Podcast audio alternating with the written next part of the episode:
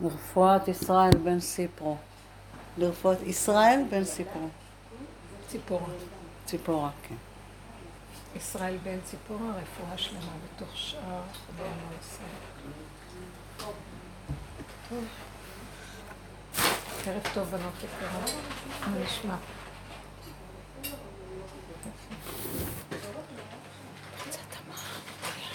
אתן רוצות להתחיל עם איזה דיבור, שאלה, משהו ששייך?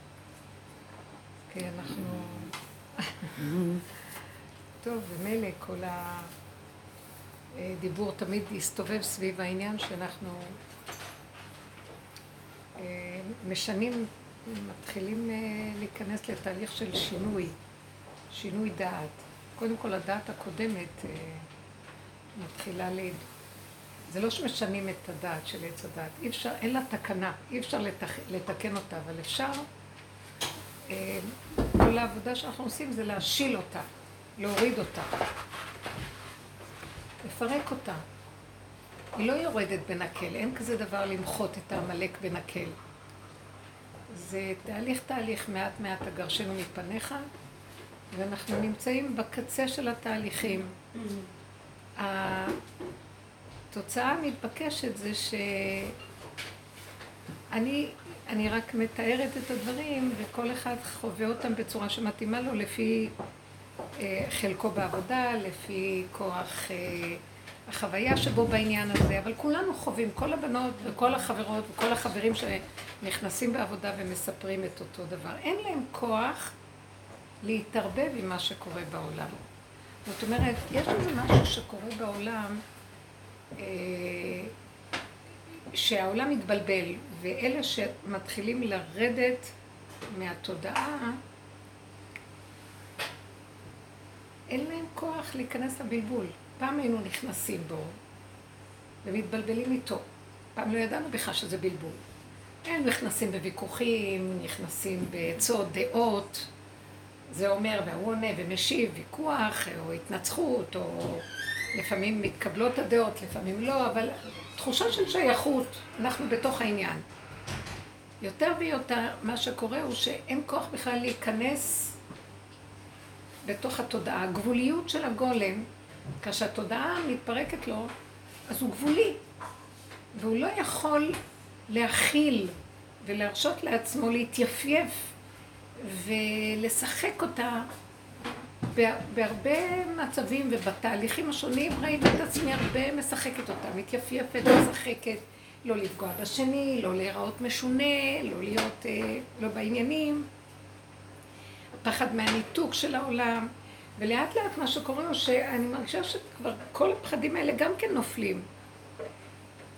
אין לי כוח לפחד מה יגידו.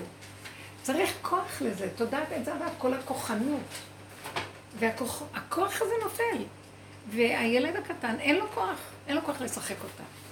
אין לו כוח להכיל. אין לו כוח אה, להתווכח. למה?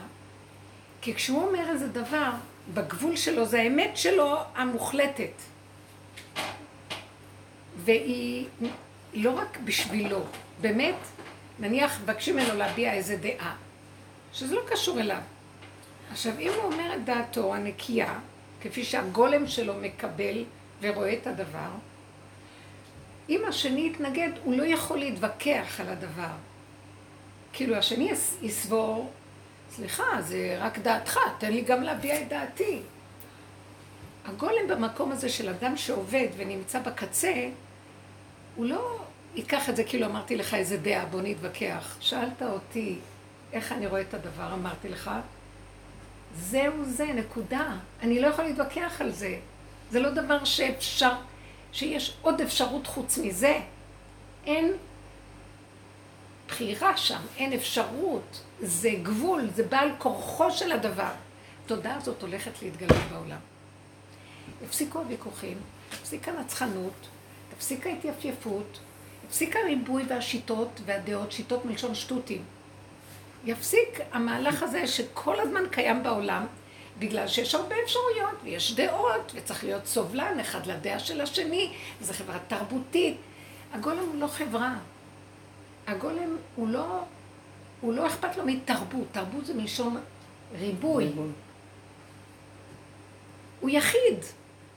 הוא עומד, הוא, הוא ביחידה שלו, הוא עומד בגבוליות שלו, ושם יש חוכמה גדולה, שכששואלים אותו משהו, הוא רואה דבר נקי כהווייתו, והוא יכול להביע. אז זה לא דעה, זה חוש שרואה נקי כהווייתו את הדבר. אז ההוא מתחיל להתווכח איתו, וההוא בא מדעה, הגולם הזה לא יוכל להכיל את זה. הוא לא יוכל. הוא, הוא לא ישתתף בדיון, הוא לא ישתתף, הוא לא יהיה בחברה, הוא לא יהיה אחד מהעניין, אלא הוא אמר את שלו והוא הולך. אין לו עניין בכלל להיות שייך לסובב, כי הוא לא יכול להיות שייך רק לנקודת האמת של עצמו. בנקודת האמת של עצמו, תגידו, אז הוא יהיה יחיד בעולמו?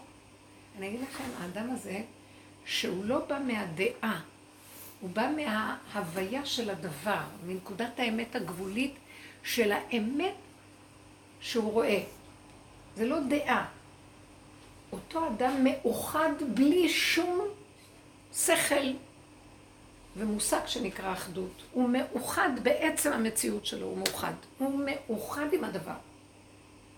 כלומר, הוא אחד עם מה שהוא אומר, לכן לא יכול להיות לו עוד דעה אחרת, או סבילות לדעה אחרת. אתם מבינים מה אני מדברת? עכשיו, ככה הולך להיות העולם החדש. תהיה חברה כזאת, כי ימשיכו להיות אנשים, יהיה משפחה, ויש בני משפחה, וימשיכו להיות אנשים במשפחה.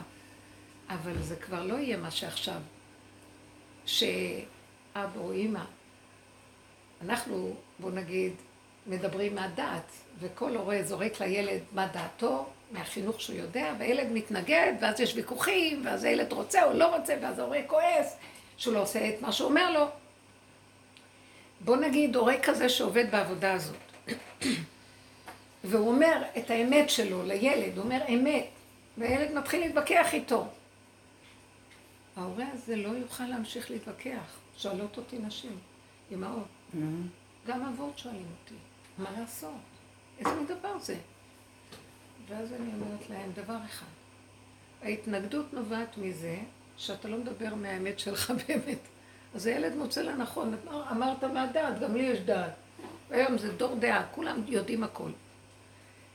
אותו אחד שמדבר מהמקום הנכון, והילד לא מקשיב לו, מאיפה זה? כי הוא מדבר מהמקום הנכון. מבקשים ממנו עכשיו, אתה בא מהמקום הנכון. הוא, האנשים האלה שעובדים, הם פותחים את הדרך לעולם להיכנס אחריהם. אז אומרים לו, בוא, בוא, אה, תתמקצע באמת. תיכנס פנימה ואל תענה לילד. אל תתווכח איתו, כי אין לך אפשרות, נכון? תהיה אמיתי עם עצמך, כי אני שמה לב. אז האדם הזה שעובד הוא גבולי ולא יכול, אבל עדיין הוא עוד מתווכח, עדיין הוא כועס, כי זה דרך העולם, והוא חייב... הוא מתוסכל, כי הוא חייב להגיד לילד את מה שהוא רוצה, הוא חייב להדריך אותו, והילד לא מקבל. ההורה הזה צריך להתכנס בדלת אמותיו, להגיד פעם אחת את עמדתו, לזוז הצידה, ולהיכנס להתמקצעות שאיך להיות באחדות עם, עם המציאות שלו, בלי ויכוחים, בלי נצחנות, בלי כוחנות, בלי אלימות, בלי להכריח. פשוט אמרתי שלום. אני לא יכול להיכנס למקום של הסבל שאתה מושך אותי אליו עם התרבות הזאת, של ויכוחים, של... וההורה תקוע ואין לו כוח. גם אם הילד ירוץ ויבקש עצה מהורה, וההורה יגיד לו, ואחר כך הילד יגיד, לא, אבל, לא נראה לי, או מה. אם אנחנו ממוקדים בנקודה ומדברים בנקודת האמת, לא יכול להיות שאני אצטרך לחזור על זה עוד פעם. זה לא בגלל שהחלטתי שאני לא אחזור כי אני אומרת אמת, כי האמת אין לה כוח. היא, האמת, היא פעימה, והיא מתחדשת, ולרגע אחרת היא נהיית אמת אחרת. היא נעדרת, וכל רגע הולכת לפינה אחרת, הולכת, נהיית. הוא לא יכול פעמיים, הבנתם מה אני מדברת? אז הוא יכול אחר כך לעצור את הזמן שלו, של האמת, ולהסביר את מה שהוא אמר לילד, שהוא רואה שיש קשב. אבל כשאין קשב ומרגישים שהילד בהתנגדות, או שזה שמסביבו רוצה להתנצח ולהתווכח ולמשוך אותו לתודעת עץ הדת של רחבות הוויכוחים והסערה, אז הוא נכנס בגלל אדמותיו, ושילד ירדוף. וילד רוצה שיקשיבו לו, ושהוא רוצה להסביר את עצמו והכל. תתמודד, ההורה, ברגע שהוא נכנס לנקודת האמת שלו, זה נראה אכזרי, אבל זה גורם לילד לעשות גם כן אותו דבר. אני לא עסק שאתה זורק עליו את המצפון שלך ואת הכאב שלך, ואתה רוצה שיתוף ממני על כל הבלגן והבלבול שיש לך. אני לא רוצה יותר להשתתף בבלבול שלך. אתה רוצה בוא לנקודת אמת, ואני אעזור לך לצאת מהבלבול. אבל אתה לא רוצה לצאת מהבלבול, אתה רוצה שאני אהיה הפח הזה ושאתה זורק עליו את כל הבלבולים שלך, ואתה מכניס אותי לוויכוחים שלך ולסערה שלך, וזה אני לא. זה לא רק הילד, זה כל אחד בחברה, אנחנו בחברה מאוד מסוכנת. אז תגידו, אז לא יהיה יותר תקשורת. תקשורת שכזאת, אני מסכימה שלא תהיה. כי אדם, שהתודעה החדשה שיורדת, היא תרד על בן אדם שיודע את מקומו, דע את מקומך, את גבולך, תתחבר איתו, תתאחד איתו, ובמקום שאתה מתמסר אליו, כי אין לך ארץ אחרת. זה הנקודה שלך כאן ועכשיו, בגבול הזה, שם יורדת דעת. דעת חדשה יורדת לעולם. והיא צריכה כלי כזה. אז תבחרו. אנחנו רוצים עוד להתערבב עם הקשקושים של העולם. למשל, מה שקורה עם הנושא של הקורונה, והבלבולים, והדיבורים, והקורונה, והקורונה, וכאוסים מתחסנים ולא מתחסנים וכאוסים. וזה אומר כאן, וזה וזה, לא, תעשו, אל תעשו. וזה אומר, אני אומרת את זה, כי איפה שאני לא נוסעת, כל הזמן מדברים על דבר הזה. ואז אני אומרת, אה, אז הוא שואל אותי, מה דעתך? ואז אני אומרת, אני לא באה מצד עץ הדעת טוב ורע להגיד, יש לי דעה בעד או נגד. אני לא יודעת כן לעשות, לא לעשות. זה לא עניין שלי בכלל. העניין שלי לעצמי. אם אני צריך לעצמי משהו, אני צריך לדעת שמה עם עצמי בעניין הזה.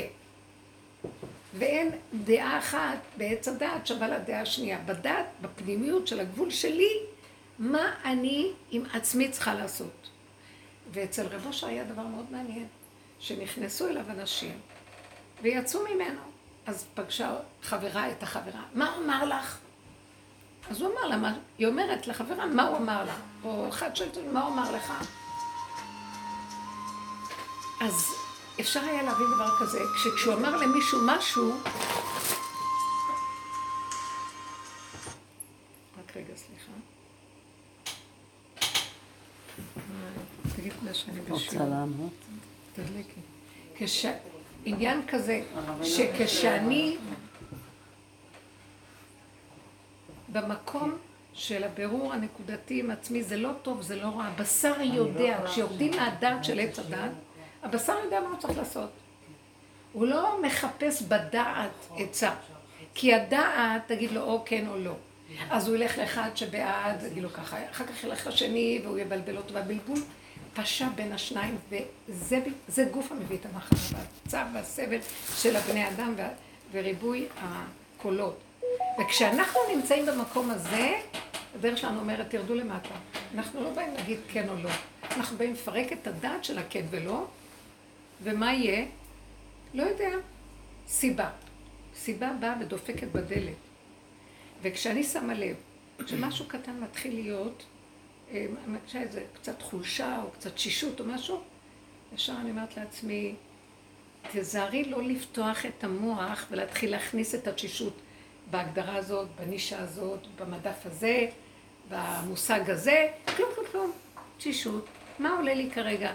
אה, תשתי כוס תה אחד, אה, תקחי משהו, אה, תנוחי, או אל תחשבי בכלל, כי עכשיו את לא יכולה לנוח. כי הסיבה שלך מובילה אותך במקום שאין שם אפשרות ללכת לנוח או משהו.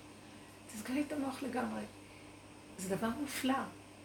אין לו איפה לקנן לביצה של הרימה הזאת, אין איפה לקנן, אז היא הולכת לה. נותנת לה מרחב לקנן, מזינה אותה, מפרנסת אותה, עם דאגה, עם הרגשה, עם הבנה, עם השגה, עם ידיעה, ואנשים, ומה אומרים, וכן אומרים. למה שלא תפרח ותשגה ותשרה ראש אה, שורש, אחר כך זה יהיה פורה ראש ולמה. אז הנקודה של הדרך שלנו היא צמצום אחר צמצום, להגיע למקום של מעצמו לעצמו לא לדעת. אין שם כן ואין שם לא. יש ככה פשוט. אין כבר את המושגים של זה טוב או רע. יש הגבול של הגולם בגבוליות שלו, פשוט זה דבר מדהים מה שקורה שם. הוא יודע מעצמו לעצמו מה צריך כאן ועכשיו. אם ישאלו אותו על מה דעתך על כולם, הוא יגיד, אני לא יודע על כולם.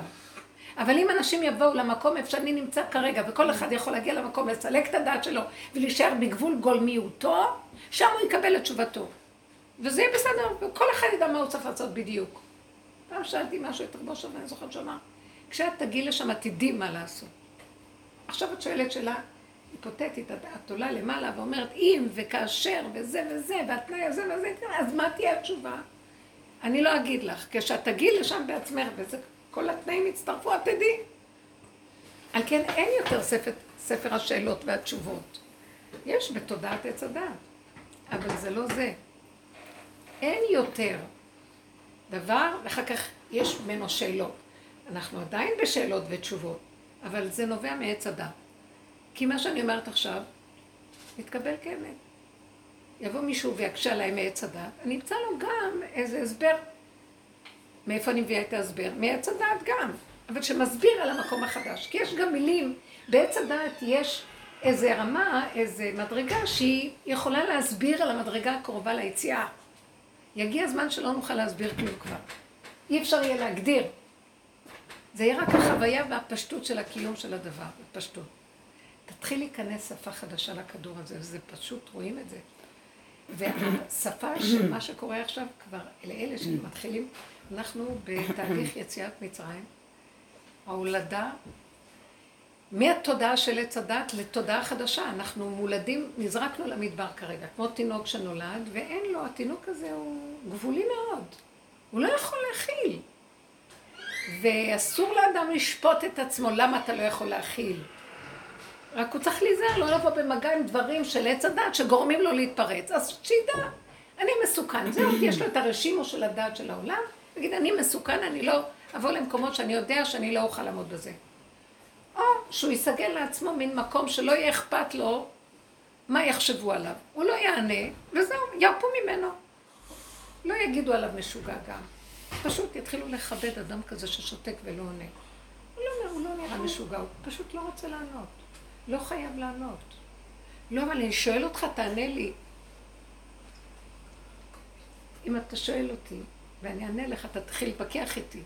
ואני לא רוצה להתווכח, כי אין לי כוח להתווכח. אז תוכל לקבל את זה? אז למה אתה רודף אחריי כשאני לא עונה לך, ואומר, למה אתה לא עונה? כי אתה רוצה להתווכח, תבין מהשקט שלי שאני לא יכול לענות, לא רוצה לענות. אנשים יתחילו לכבד את הדבר הזה וגם יצטרפו לנקודה הזאת. אז מה שנדרש מאלה שעובדים ושמגיעים לקצה, להתחיל ללכת עם האמת שלהם באמת באמת, ולא משוא פנים, ובלי החניפות והכיסויים, וה... כי אנחנו עוד מפחדים מהעולם יגידו עלינו. כי העולם איכשהו נראה, למי אנחנו דופקים כאן חשבון באמת? בסופו של דבר זה, זה עלבון לאדם שעובד בדרגות האלה עוד לחשבן למשהו בחוץ.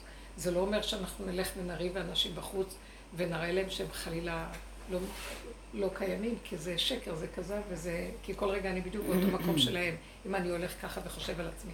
אבל מצד שני, גם לא צריך להיות פטי שמתערבב בכל דבר, וכל מי שישאל איזה שאלה נשמע ראשון אה, לרצות או לסדר את המציאות של השני. לא, וזהו. תודה חדשה עוד לא מגיעה, זה פרשת אה, יתרו. אנחנו מקבלים את התורה בפרשה הזאת. פרשיות זה זמנים קצובים, אנחנו לוקחים תהליך ארוך ומתחילים להיכנס בו.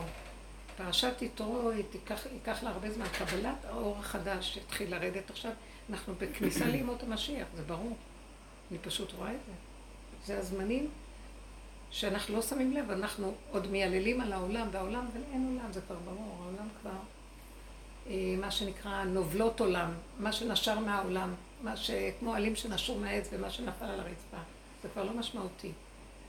כי תקוע, פשוט תקוע. נעבך, אה, מסתכלים על המסכן הזה, שהוא עקשן כמו פרד, ולא רוצה, ואולי גם לא יכול. התודעה הזאת מעוות לא יוכל לתקון.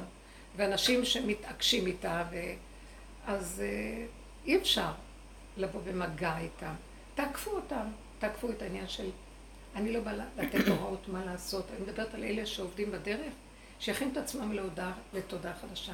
שיכינו את הכלים שלהם להיות כלים נקיים, זכים טהורים, תמימים של ילדים קטנים וטובים, שהולכים עם נקיות של אמת. מאיפה הם ידעו את האמת? הבשר שלהם ידע. קודם כל, דבר ראשון, הבשר שלהם, אם הם הולכים לא נכון, יחזיר אותם. הם ירגישו שמשהו מתנגד להם בבריאה של עצמם הנקייה, ולא ירגישו טוב. זה מראה שאומרים לו, אתה לא הולך נכון, תחזור. ואז הוא ילך ויברר את הדבר בפשטות. יש שכל פשוט לכל דבר. בתוך עולם התורה הוא גם שכל מאוד מבורר, אבל הוא התלכלך בגלל שיש הרבה ריצוי, וזה עולם של רשות הרבים היום, התורה היא רשות הרבים נהייתה, שהיא צריכה, דבר אחד צריך להתאים לכולם. אז זה מאוד קשה. אז האדם הזה שהולך לתורה היום לחפש איזה משהו, צריך לדעת מה מתאים לו באותו עניין. זה צריך להיות נקי ופשוט, ובתוכו הוא ידע, הוא ידע שזה יהיה הכיוון הנכון. זה לא מה שעכשיו אנחנו יודעים מה הדעת והולכים לשאול ורצים מאחד לאחד. זה דבר שיתקבע ואדם ידע את הנקודה. תראה תורה, תורה תהיה אותה תורה, אבל תהיה מבוררת, מנופה, נקייה. זאת אומרת, הריבוי שבה והאפשרויות שבה והבלבול שבה לא יהיה, יהיה צמצום של נקודה קטנה של אמת שאדם ידע מה הוא צריך לעשות נקודה. גם אם ייתנו לו פסק, הוא ידע את הבירור הנקודתי של עצמו בתוך הפסק. זה דבר מאוד מתאים, מדהים. הכל נקי, הכל מתאים ומדויק לאדם עצמו. זאת אומרת, כל הריבוי הזה התפרק, הדעות והאפשרויות והטילי טילים של הלכות וטילי טילים של ידע.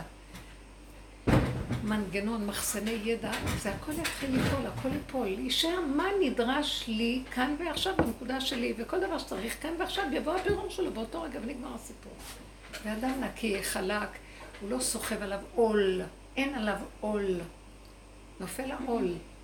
העול בדרך כלל זה ששמים על השור, מזה לקחו את המילה עול. ברזלים כאלה וזה נופל, והוא הולך בלי עול. והוא חי בעולם אה. ויש לו... הכל מסתדר לו, והוא חי כאן ועכשיו. מה זאת אומרת? הוא צמצם את הזמן לכאן, צמצם את כל העולם והמקום לאיפה שהוא עומד. צמצם את הדת שלו לגולם שלו, את כל האדם הגדול שבו וכל מדרגותיו, למציאות הגולמית הרגילה כאן ועכשיו.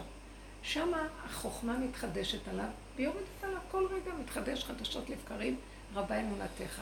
מתחדש עליו, והוא יודע מה הוא צריך לעשות כל רגע. התורה החדשה שיורדת צריכה כלים כאלה. ומה זאת אומרת התורה החדשה?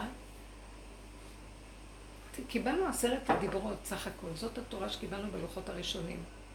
אנחנו נקבל צמצום מאוד גדול, האדם המצומצם הזה ברגע שלו, כשהוא מרוכז באותו רגע, באותו מקום, עם המדרגה הגבולית שלו, הוא יקבל את החוכמה שהוא צריך לאותו רגע, זאת התורה. אבל למה בגבוליות יש עצבים?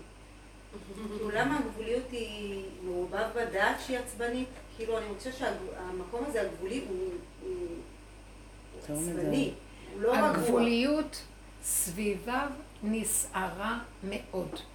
הגבוליות של הגולם, שם שוכנת האלוקות. זה מתח חשמלי גבוה. מזה נובע דרגת החשמל הגבוהה.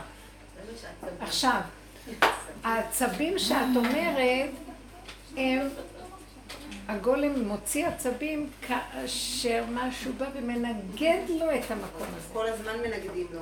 נכון, עוד יותר. לא רק זה, גם אני כבר מרגישה שאי אפשר להסביר, גם כאילו משהו, יש איזה עצבים שזה, אתה יודע כמה אפשר? איזה מדהים. אפילו סוגרים לי את ההסבר, אני לא יכולה להסביר כלום. לא יכולה. זאת אומרת זה שהעצבים עוד יותר נובעים מעצבן אותי, שלא לא מבינים אותי. העצבים לא נובעים מהגולם, לא הם. נובעים מהחברה שסביבו. מהקלקול שסביבו. כאשר הוא מצומצם. אבל אני לא, אבל- אבל רגע, אבל נגיד, נגיד אז שהסברת לא, אני קודם רוצה רק להגדיר, רגע, לא, רק להגדיר. הגולם אין לו בעיה. הגולם יש לו בעיה כאשר מנגדים לו את הדיוק שלו, הסביבה שהיא באה מתרבות אחרת, מתרבות התרבות, מעץ נכון. הדת. אז משם העצבים קופצים לו, הוא לא יכול להכיל אותם. אבל אמרת קודם, אבל אז הוא נסגר בדלת אמותיו. נגיד אני הבן שלי, הוא רוצה להתחיל להתווכח איתי, בדיוק אותו מה שאמרת מקודם. נגיד ביום שישי, אז הוא מתווכח. אני לא יודעת, אני באיזשהו שם פשוט הולכת. אני- בסדר? אני לא עונה לו, אבל לא-. אין לי מה להגיד יותר. בסדר גמור. ואני הולכת, אבל אני לא נהיית מזה עצבנית. כאילו, אם אני נכנסת איתו, אז אני נהיית עצבנית. אבל אם אני הולכת, אני הולכת. אוקיי. אז מה שאת רוצה, אז יפה, למה את תהיי עצבנית? אז אני רוצה לומר משהו. זה באמת מאוד יפה מה שהיא אומרת. היא אומרת שהגולם נמצא במקום של רכות, מכונס בתוך עצמו, הוא אומרת שלא, והולך. משהו, כאילו ליבו של העולם חלל בקרבו. לא, וזהו. מה שאת מתארת מצב, או שסביבה גדולה, רבים שונאי וצריי, כלומר, יש סביבה קשה, סביבו שסותרת לו נקודת הדקות שלו. ואז הקונטרסט הזה יוצר לו את העצבים. כי מכריחים אותו לצאת למקום שהוא לא מתאים להיות בו. ואז אני חוזר, אני העצבים מחזירים אותי חזרה לעץ הדעת. אז העצבים הסובב. לכן מה שהצענו, לא. תעקפו. היא כבר אומרת, אני עוקפת.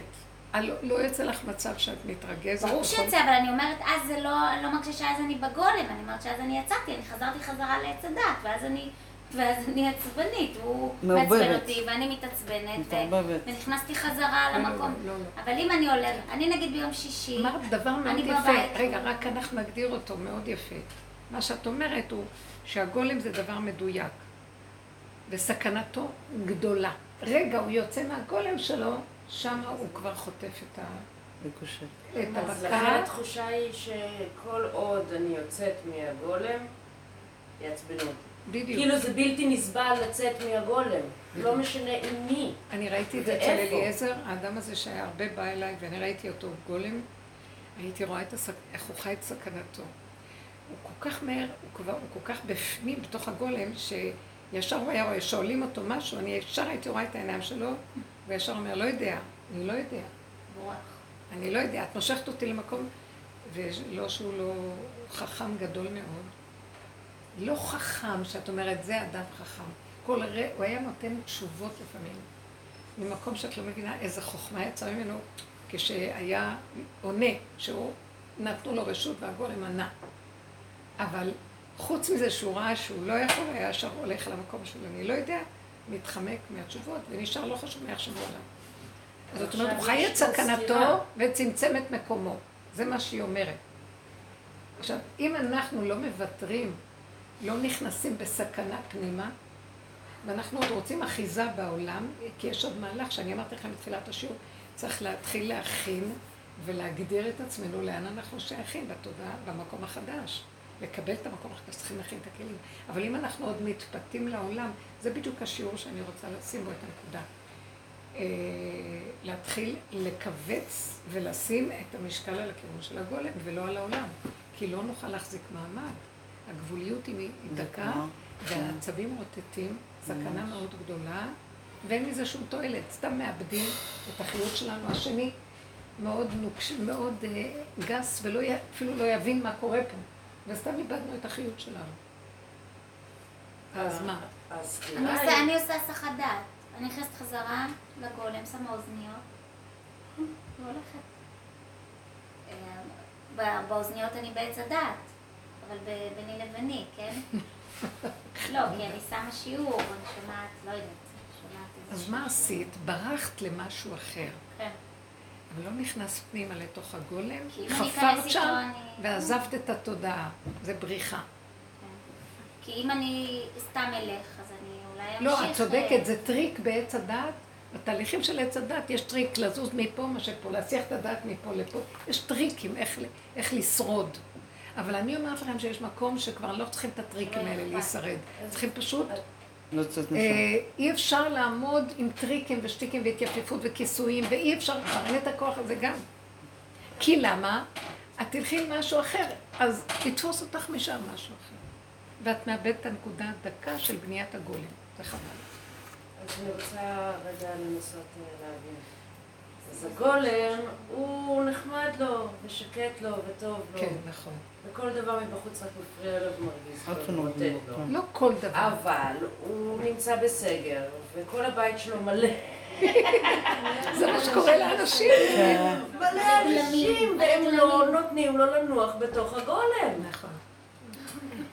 איך, תעזרי לי. באמת, זה שאלת השאלות. אני מבינה את זה, זאת אומרת, הגולם, זה מצב של דרגה על דרגה על דרגה. אה, יש גולם הגוף, יש גולם דרגה יותר פנימית, זאת אומרת, כל הבית תפוס, איפה... ככה את בורחת לבית, זה הגולם שלך, או הבדיד, הבדידות שלך בחדר, או... לפעמים את נמצאת בתוך רשות הרבים הגדולה, ואת בורחת לתוך הגולם, בתוך נפשך, פנימה. זה כבר לא נפש, זה מין מקום כזה של... מצב תודעה. איך? כמו מצב תודעה, לא... תת, תת תודעה. שקט, מין מקום שקט פנימי. וזה ההתאמנות, שאולי אנחנו יכולים לקחת ממה שתמי אמרה. אז תת רמה זה טוב. איך? תת רמה זה ממש טוב. זה בתוך, מתחת זה למערה. כאילו, את נכנסת לחושים, את נושמת, את שותקת, ואני ראיתי את זה, אני, מה שאני עושה, אני נכנסת לתוך הפעולה, כאילו אני אה, כמו במקדחה נכנסת לפעולה, כדי, כי זה עוזר לי להיכנס פה ולא להיות פה. במקום ש... או הגבוליות בין הגולם לתודעה שמכניסה אותי לעצבנות. כי אנחנו עוד. בגולם החיצוניות כן, שלו. ונמשכים לעולם, לתודעה של העולם. אבל צריך לתפוס את זה ממש. מהר. לא, צריך לתפוס את זה יחסית מהר. זה בכלל כל הדרך הזאת, התאמנו על דקויות ועל אה, אה. דריכות, דריכות. זאת המילה, דריכות, להיות בדרך, וכל הזמן אה, הייתי. בשבת היו אצלי מלא אנשים, חבר'ה מהמשפחה, ילדים, והחליטו גם שנשארו במוצאי שבת, בדרך כלל במוצאי שבת מקפלים, בדרך כלל יש מסגרות, עכשיו עם הסגר אין מסגרות, אז החליטו להישאר חלק גדול. ו... ואז אני אמרתי, וואו, אנה אני באה, עכשיו גם בבוקר, והם קמים מאוד מוקדם, ו... ומתחילים, אה, מתפרסים ותופסים המון שטח, ויש לי בבוקר כמה דברים חשובים לעשות מוקדם, כי בשעה 11 היה צריך להיות אצלי שיעור. מה עשית? לא ידעתי מה לעשות, פתאום אמרתי לעצמי, וכל כך היה לי עוד, היה עוד איזה חצי שעה שיכולתי קצת להתפנק על המיטה, וקמתי ככה על קצות האצבעות, כמעט פרחתי בלי בגדים לרחוב עם התיק והזה, כדי שהקטנים, קצת לפני שהם יתעוררו, כדי שאני לא, כי ידעתי, אני אכנס, אה, ואמרתי, את מה שאני צריכה לעשות, אני אעשה במקום אחר שיש יותר שקט קצת באיזה מקום. אז ראיתי שאני לא, לא יכולה להכיל. הייתי יודעת שאני צריכה את השקט הזה, אני לא יכולה להיכנס, כי הם, ישר יקדמו אותי לעניין שלהם, לשרת אותם, לטפל בהם, לעשות להם, להקשיב להם, לשמוע להם, וזה יכולתי לעשות בשבת, אבל היום ראשון אני לא רוצה לעשות את זה. הרגשתי שגם הם ילדים מתוקים ונהדרים, ואפשר ליהנות מהם, אבל אני כבר לא נהנית, הם כבר גם התקלקלו ברחבות של תודעת צדק. ילד בן שנתיים גם מתקלקל כבר, הוא בא כל הזמן לספר לי, הוא רוצה שאני אקשיב לו. חמוד מאוד, אבל אני לא, אין לי כוח להקשיב לו. כי הוא כל כך רוצה תשומת לב שזה עבר על גדותיו כבר. אז אמרתי, זה כבר התקלקל בגיל שנתיים בתודעה כזאת. וכן כל מיני, שלא לדבר על בני שש ושבע וכן הלאה. ברחתי. אז ראיתי שאני גם כן חייבת לברוח קצת. פיזית, אבל אם אין ברירה ואי אפשר לברוח פיזית, אז תברכי לתוך הפעולה, לתוך... או רגע למרפסת, או רגע לאיזה פינה, או לשירותים, גם טוב שם. מקום פרטי נחמד. זה כל מיני שטיקים כדי לא להתערבב מדי, כי יש משהו מאוד רחב. ועכשיו בייחוד שיש את הסגר ואנשים בבית וילדים בבית, כולם בבית, אין, אין, אה, זה, זה, אתם שמים לב איך התודעה נראית? היא תודעה של גרנדיוזות, גרנדיוזיות. כל אחד חושב שהוא מלך. כל ילד בן שנתיים כבר חושב שצריך להקשיב לו, יש לו מה להגיד, והוא רוצה והוא צריך, וחייבים לחבק אותו וחייבים לתת לו, ולמה לזה נתתי ולזה לא, וגם היא וגם הוא וגם... אין, אין את המשהו הפשוט שזה לא קשור לזה, וזה לא קשור לזה, ואם נתתי לזה הרגע, זה רק לזה, מה זה קשור אליך? אתה תקבל ברגע אחר. ראיתי את ה... זה התפתחות כבר של התרבות שאי אפשר עכשיו אה, לעצור אותה. לתת תשומת לב לילדים יותר מדי התרבות הזאת נותנת, כאילו מי הם? מהפחד אה, שיגידו שאנחנו לא נותנים תשומת לב לילדים. לא, אתם קולטים מה אני מדברת? זו תרבות כבר של תשומת לב יתרה, כבר מוגזמת, שהיא שקרנית, היא לא אמיתית. לא נותנים לילד לחיות עם עצמו ולהתמודד עם מציאות חייו. כל רגע הוא רץ לספר להורה, וכל רגע הוא צריך את העניין, וכל רגע שיגידו, וכל רגע שיתמכו בו, וכל רגע שהוא במרכז העניינים, וכל רגע שלא עשו לו ונתנו לו. הוא לא יודע להתמודד להיות לבד עם עצמו, עם מחשבותיו, עם מציאותו, עם ענייניו, ולא לדרוש ולא לצפות ולא כלום. זו תרבות הפוכה לגמרי ממה שהאמת. אז אנחנו, על ידי הדוגמה האישית שלנו, שאנחנו מתקבצים ליסוד הפנימי הזה, וזהו. סליחה, שאלת אותי שאלה, נתתי תשובה, אתה רוצה ויכוח? לא מתאים לי. זהו. הם ילמדו לדעת מה זה מילה, זה מילה, זמן זה זמן, מקום זה מקום, מציאות זה מציאות, כל אחד והיסוד של עצמו. למה אתם זורקים עליי את הזבל שלכם, או זה זורק עליו את הזה שלו, והוא מצפה ממנו שירגיע לו את המצפון ואת כל, ה, כל השיגעונות שיש לאדם במוח, אה, כי אתה לא מתחשב לי ואת זה, ותשימו לב אליו. מאוד קשה הסיפור הזה. לא, לא יכולתי לסבול. אתמול היה לי שיעור, ואחת הבנות שאבא שלה נפטר מהקורונה, עליו השלום, תלמיד חכם, אדם יקר. אבל כל הזמן, זה כבר גם לפני וגם אחרי, ראיתי כמה קשה לה מכל התהליך הזה, שהיא ידעה שזה כנראה הולך לקרות, הוא נכנס למצב קריטי, וכל הזמן הטענות והצעקה, וה... לא יכול להיות, לא יכול להיות. וכשהוא נפטר אז דיברתי איתה בטלפון, ו... ואתמול, כשהיא באה לשיעור, אז ככה היא באה, והצעקה, אני רוצה תשובות, למה זה קרה? אני רוצה תשובות. והרבה זמן בשיעור. אפשר להבין אדם במצב כזה. אבל אני לא יכולתי להבין פתאום. הסתכלתי עליה כי השקעתי בשיחות וקשר, והצורה הזאת של אני חייבת תשובות, מה הולך פה? למה הוא עושה לנו את זה? מה זה? כן.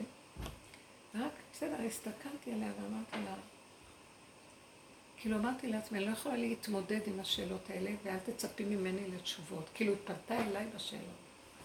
ומה שרק יצא לי להגיד לה זה, את מפונקת. תרבות עץ הדת, תרבות אנשים מפונקים. סליחה, אישה במצב כזה שאבא שלה נפטר, והיא בת יחידה. יש לה עוד אח, אבל בבנות היא בת. כאילו באיזשהו מקום, אה, תקשיבי, לא יודעת, תתחברי ליסוד של עצמך ותגידי תודה שאת חיה בכלל ונושמת, מה את רוצה עכשיו? שיתנו לך, שיורידו לך את השמש באמצע הלילה והיא תסביר לך למה לקחו אותו מפה. אבל היא גם לפני הקורונה היינו אומרים ברוך דיין אמת, לא? אז בקורונה לא עובד? יש איזה משהו שאנשים משתגעים, אתם לא מבינים? מה זה? כאילו, אני לא באה לדון ולשפוט אף אחד, אבל פתאום אני ראיתי, אני לא עומדת רגע, אם לא הייתה לי את הדרך, לא הייתי עומדת רגע במה שקורה בעולם. תודה. ברוך השם יתברך שנתן את הדרך הזאת. כי ישר אמרתי לה כל הזמן, תסגרי את המוח. כי הוא הכי שמח וטוב לו. יצא מעמק הבכה. מה את רוצה? מה את בוכה? את בוכה בשבילו, או את בוכה על העליבות שלך שנשארת במקום הזה? אם זה העליבות שלך, בואי אני אעזור לך לפרק אותה. אבל בשבילו את עושה לו רעה הכי גדולה שבעולם. ותפסיקי למשוך אותו. הוא, הוא הלך מן העולם ועשה ככה, תודה רבה, ברוך שפטרנו. מה, מה את עכשיו את רוצה? כאילו, אנחנו רואים כל כך... התודעה של עץ הדת מפונקת ושבורה ומלאה ישות וגאווה, וכולנו בתוך המקום הזה, ואנחנו רוצים לפרק אותה ולהישאר באמונה פשוטה של אין לנו כאן מציאות חוץ מזה עולם שלך ואין לנו בעלות על כלום. וכל רגע מצטרף, כל, כולם הצטרפו בסוף לאותה נקודה. לא ראיתי אחד שחי פה לנצח. וגם זה לא נקרא פה חיים, שם נקרא חיים. ועוד בייחוד אדם כזה צדיק, אמרתי לה, הוא אף פעם לא בא בטענה למה וכמה ואיך, ואף פעם לא התגאה בתורתו, תלמיד חכם עצום, ואף פעם לא התגאה בתורתו. והיא לא הפסיקה להגיד כמה הוא היה תלמיד חכם, וכמה הוא גדול בתורה, וכמה, והיא מתגאה על מה שהוא לא התגאה. ואז אני הייתי חייבת לדבר על זה, ואז אני אמרתי, אז מזה נובע הצער, כי אנחנו חושבים שאנחנו מציאות ומשהו, ושיסבירו לנו מה קרה פה, שרצו אותנו ויסבירו לנו מה סוף סוף הולך פה. תקשיבו, זו תודעה של ילדים מפגרים פה, אתם מבינים? אנחנו עפים על הדמיונות של עצמנו. ילדים קטנים מפגרים, לא התבגרנו פה, בואו תתבגרו, תכנסו לדרך הזאת. מי שנכנס בה כדי לפרק, נשחט, הקריב את כל הקורבנות שבעולם, שחטו אותו, וגם אחרי זה טיגנו אותו ואפו אותו ובישלו אותו. ובסוף מה נשאר? העולם שלך, תעשה מה שאתה רוצה. ומה עוד נשאר חוץ מזה? ירדנו מהכדור הזה, אנחנו יורדים מהתרבית שלו, וכל רגע אני רק אומרת, תודה, תודה. איך בכלל יכול להיות שאני מרימה את הכוס? אין לי כוח להרים את הכוס בכלל. איך יכול להיות שקנה לא מקדים לבשת? אני בשנייה אחת יכולה להשתעל ונחניק. איך יכול להיות שאני נותנת צעד והולכת והגעתי עד לפה? מי הרים אותי לכאן? מאות קילומטרים. איך? אני לא יודעת כלום, לא יודעת. ואז אני יודעת שיש מי שמרים ומחזיק ומביא ומוליך. אז מה את רוצה יותר מזה? אז הוא יודע, מה את רוצה לדעת? לא, תתן לי דין וחשבון, אני רוצה לדעת. את רוצה לדעת? אני מוכן לתת לך. לא רק שאני מוכן לתת לך, אני מוכן לשתף אותך, ואני מוכן להביא אותך למדרגה. מה אני בורא, גם אתה בורא. את מוכנה לתת לי את הקורבנות? מוכנה למות, להמית את ה... את הקן צרעות הזה שעל הראש שלך? מוכנה? יאללה. כנסי לעבודה. זה מה שאמרתי, מה הפינוק הזה? כולנו בפינוקים פה. ויכוחים זה פינוקים. מה אתה מתווכח? זה ילדותי, ילדותי. מה אתה רוצה להראות שאתה מנצח? יש, יש תענוג בוויכוח. אני, יש לי יסוד הווכחנות מאוד חזק. ב... עוד בשחר, זה חלק מהתרבות שאדם שהוא חוקר שכלי, מבין, ויש בזה הנאה. אבל לא ידעתי להעריך את השקט עד שלא הגעתי ליסודות הנמוכים של האמת הפשוטה. אמרת דעה, יכול להיות גם משהו אחר, זה אפשרות, יש עוד אפשרויות, וזה... אין, היינו יכולים להתווכח עד זוב דם על דעה, וגם לריב ולשנוא אחד את השני. בני אדם יכולים לשנוא שהדעה שלו שונה, באותו רגע שלא משתווה. תלמידי חכם יושבים ומתווכחים, כתוב עת והב בסופה. אחת התחנות בארבעים המסעות שלהם במדבר היה והב, עת והב בסופה, בסוף מסע. וחז"ל אומרים, אלו שני תלמידי חכמים, שכשהם באים ומתווכחים בהלכה, אחד רוצה להרוג את השני. אני זוכרת שגרתי בשכונה בסנהדריה, המורחבת שם, והבית שלי גבל ב... עם ישיבה. וכל בוקר הייתי שומעת, בבוקר היינו, לפני שהייתי יוצאת הביתה, הייתי שומעת את התלמידים אה, מתפלפלים. הייתי שומעת אחד, זוג, חברותה. תגיד, אתה לא מבין מה אני אומר לך? תגיד, דפוק, משוגע, למה נולדת? שהיית מת היה יותר טוב לך, למה לא מתת? והוא אומר לו, אתה יצאת משליית עמך? יותר טוב שנקברת לך בך, אתה לא מבין מה אני אומר לך, וככה הם מדברים. ואת חושבת שעוד מעט העולם הולך אחד להרוג את השני? ואחרי כמה זמן הם תופסים איזה נקודה ומתנגדים, מתחפ... מתנגנים, מתחבקים עד והד, ובסוף אוהבים. אבל ברגע של האיתנא דריתחא של הווכחנות, של המוח, של ה... יש רגע שאת לא יכולה לסבול עם השני, לא יקבל את דעתך, את מוכנה למות על זה. באמת, זה לא היה פשוט. הייתי אומרת לבעלי, בוא תשמע, הם הולכים שם להרוג אחד את השני. אמר, לא, זה בסדר, זה רגיל ככה. אז זה המהלך. אבל גם כן יורדים מזה. בואו נשב במקום של מבשרי האמת הזאת יוצאת. מה? שקט, שלווה, רגיעות, היא מתקיימת לבד. מה שצריך להיות הוא שיהיה ואין חדש תחת השמש. למה שאני אהרוג ואתרגז בכלל? זה גם יורד. כל הצורה הזאת של הוויכוח והסערה יורדת, אה, כי הבלבול אה, לא נגמר והפלפול לא ייגמר גם, ואז אה, תבוא האמת הפשוטה. לא שלא, ירד, תרד חוכמה, תרד דעת עליונה. היא לא תהיה כמו הדעת של עץ הדעת הגנובה, זה משהו אחר. כי דע, הדעת, השורש של כל החוכמה, יש דעת עליונה, אבל עץ הדעת גנב את ה, מה שנפל ממנה, ועשה ממנה חגיגה שלמה שהסתבכנו איתו, ואנחנו על הקצה שלו והיציאה שלו. לכן אני אומרת, בואו נתכווץ פנימה ונשחרר. אנחנו לא צריכים ל... חלילה לבזות את העולם, כי אנחנו בדיוק, כל רגע, בדיוק כמו העולם. זה לא ש... אבל לחיות את הסכנה של הגולם הזה, הגבולי, מאוד לחיות את הסכנה שלו. ולא להתקרב מדי, לא להתקרב מדי. אה, מישהו ביקש ממני גם כן, במוצא שבת, מבני המשפחה, את דעתו, אמר לי, מה, מה נראה לך? מה לעשות? כך או כך או כך. אז לא, התחמקתי, לא רציתי להגיד. כי לא הייתי בטוחה אם כדאי לי להגיד. ראיתי שהוא מאוד מאוד מבקש, בסוף אמרתי את דעתי. לא דעתי, את מה שנראה לי שזה נכון לעשות. זה לא בא מהדעת. ואחרי שאמרתי, אז הוא התחיל להתווכח איתי. אז אמרתי, אה, אני לא מתווכחת. שאלת, וזה מה שאני אומרת, זהו. לא, אין מה להתווכח. אז הוא המשיך להיכנס ולדבר. ואז נתתי עוד נקודה שתסביר מאיפה שבאתי לעניין הזה. ראיתי שאני לא יוצאת ראש, הוא ממשיך להתווכח. כמו שהיא אמרה כאן, הגבוליות עלתה לי, תפסתי את הפנים והתחלתי לצעוק בתוך עצמי, אני לא יכולה יותר. ככה לידם, הוא ואשתו היו שם. גם ניסיתי להתחמק כדי שלא להגיד את דעתי בנוכחות זו, בנוכחות זה. אבל הוא רצה, והתעקש, אמרתי, אתם רוצים באמת לשמוע, אז אני אגיד לכם. ואחר כך כשהוא נכנס, ראיתי את הגבוליות, כאילו, כי הוא מכניס אותי לוויכוח. ופתאום הגולם שלי קפץ, והעצבנות שלו הייתה כל כך, שתפסתי את עצמי, אני לא יכולה, ולידם אני אומרת את זה, הם לא רגילים. כאילו, אני עוד מעט בוכה, תעזבו אותי. וזהו, אחר כך התעשתתי וקמתי והלכתי. השעה הייתה מאוחרת, הלכתי לישון, ואחר כך אמרתי לעצמי, וואי, למה עשיתי לו את זה? הוא כזה צדיק, אני באמת אוהבת אותו, הוא אדם צדיק במעלה. כל מה שהוא רצה זה לא שאל דבר סתם, דבר משהו ממצוות התורה, משהו חשוב, משהו זה. ואני עניתי לו בצורה מדי חזקה שטלטלה, משכה לו את השטיח מתחת לרצפה. זה שטיח הסיפוק שלו ממה שהוא עושה, שהוא כאילו מלביש את זה בדעת שלו מדי. ככה היה נראה לי. ואז התחלתי לרדת על עצמי, ואחרי רגע קמתי בנפש ואמרתי, את אמרת דבר של אמת, השם דיבר מהגולם שלך, למה עכשיו את נכנסת למצב הזה?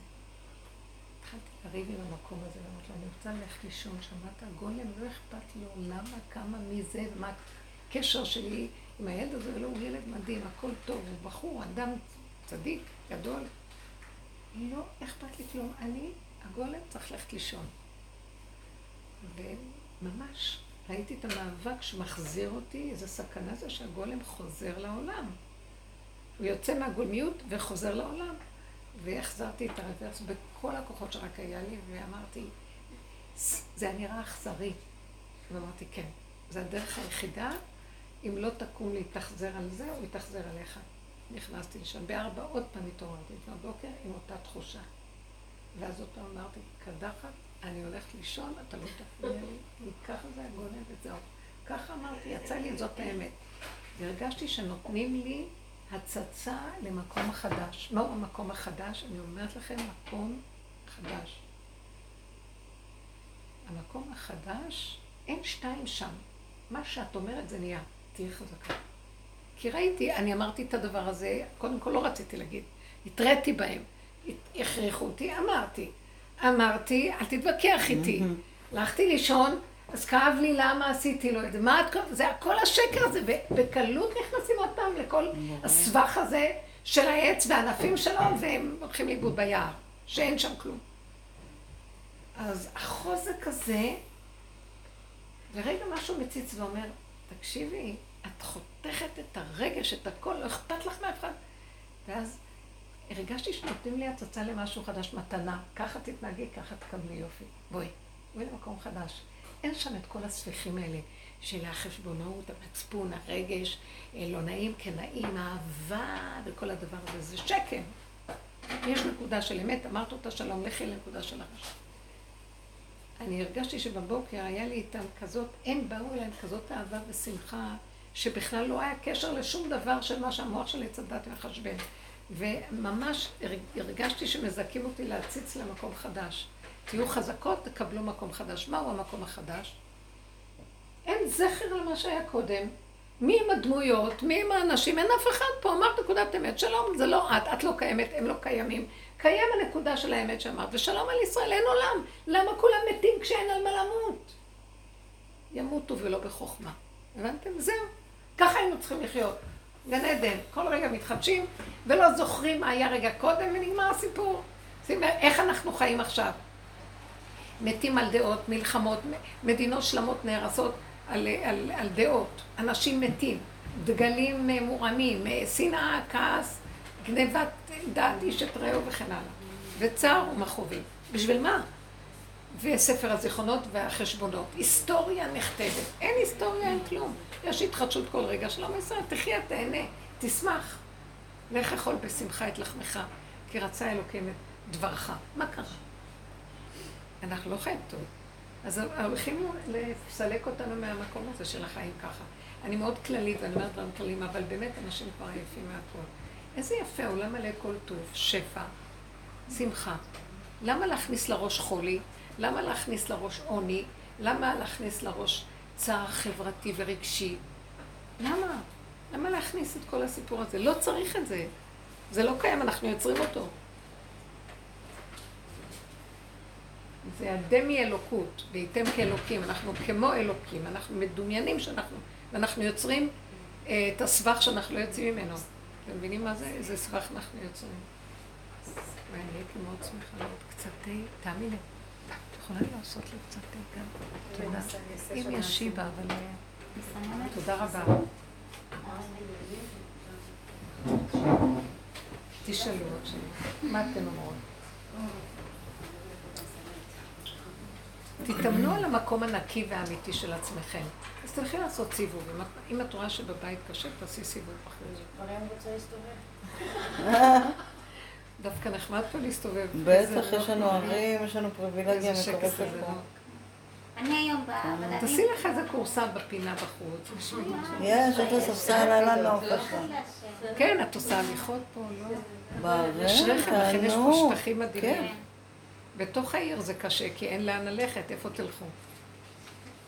ואני ב- נהניתי במוצאי שבת מדורית, חברה מדהימה, שהיא דיברה במוצאי שבת בשיעור. והיא החייתה את נפשי, כי היא שנים בעבודה, היא מדהימה. אחות של מירב שהייתה, אה, של אה, מיכל שהייתה באה ממירב, יש כאן יישוב מירב, אתה בא לשם. מדהימה, מדהימה, מדהימה. היא גם הגיעה, אומרת, אין כבר כלום, היא יושבת בספסל עם הילדים בגינה, והיא שומעת מישהו מדבר על חדשות, על זה, זה נראה אה, מופרך מהמציאות. אה, פוליטיקה, עניינים, זה נראה כאילו איזה, איזה עדת טיפשים יושבים, מדברים, מה הקשר בכלל לשים לב למה שקורה, או לשמוע חדשות, או לקרוא זה, או לעשות זה, הכל החיות של הכאן ועכשיו של הרגע, והישועה שיש, החושים נפתחים ורואים את הסיבות, ורואים שכל פעולה הכי קטנה מלאה חיות מדהימה. מלאה שמחה, כמו ילדים קטנים, בואו תהנו מהעולמי, נתתי לכם עולם מדהים. תחיו בו, תהנו בו, תתחדשו כל רגע. כי אין כלום חוץ מזה. אין כלום. גם האלוקים, כמו שאנחנו חושבים, זה לא מה, ש... מה שזה באמת. כל עכשיו, מה שעשינו מהתורה זה לא זה. לא השכלנו להוציא ממנו, זה הגלות, היא נפלה לגלות. אנחנו עבדנו עליה, עבדנו, ביררנו אותה, אבל להוציא ממנה נקודת אמת לאמיתה ואת האלוקות שבה לא השכלנו. והיא חש... חשוכה לנו, אין לנו ממנה... הישועה, פעם הייתה ישועה, לא יודעת, לעומת מה שהיה בגלות. עכשיו אנחנו צריכים איזו ישועה, נסגרו כל השערים והחרכים, החלונות וגם החרכים נסגרו. ואין ישועה. צריכים לגלות אור חדש. אז תחגו להם מחדש. הם ספרו 49 שערים, והתרוקנו לגמרי, התרוקנו, התרוקנו, התרוקנו, ונשארו גלמים. אנחנו לא, שלא נסבור ששער החמישים זה עוד שער אחד מ-49. זה פירוק של כל ה-49 כדי להיכנס לשער החמישים. זה תהליך, מה שעשינו בעבודה הזאת, זה הפירוק והפרימה של כל ההריג הזה. זה לא עוד צעד אחד נהיה בחמישים. זה אנחנו צריכים לעשות רוורס. הלכנו על הפגם וראינו את כל השקרים שלנו. כל היפשפות החיצונית, גילינו את ערוותה. פשוט ראינו את כל האינטרסים והשקרים ואת כל ה... ואת כל זה. מישהי התקשרה אליי לפני שבאתי, אומרת לי, ישבתי בגינה עם הילדים. ניגש אליי מישהו ואמר, ה-200 שקל האלה שלך, הוא מצא כנראה על הרצפה 200 שקל.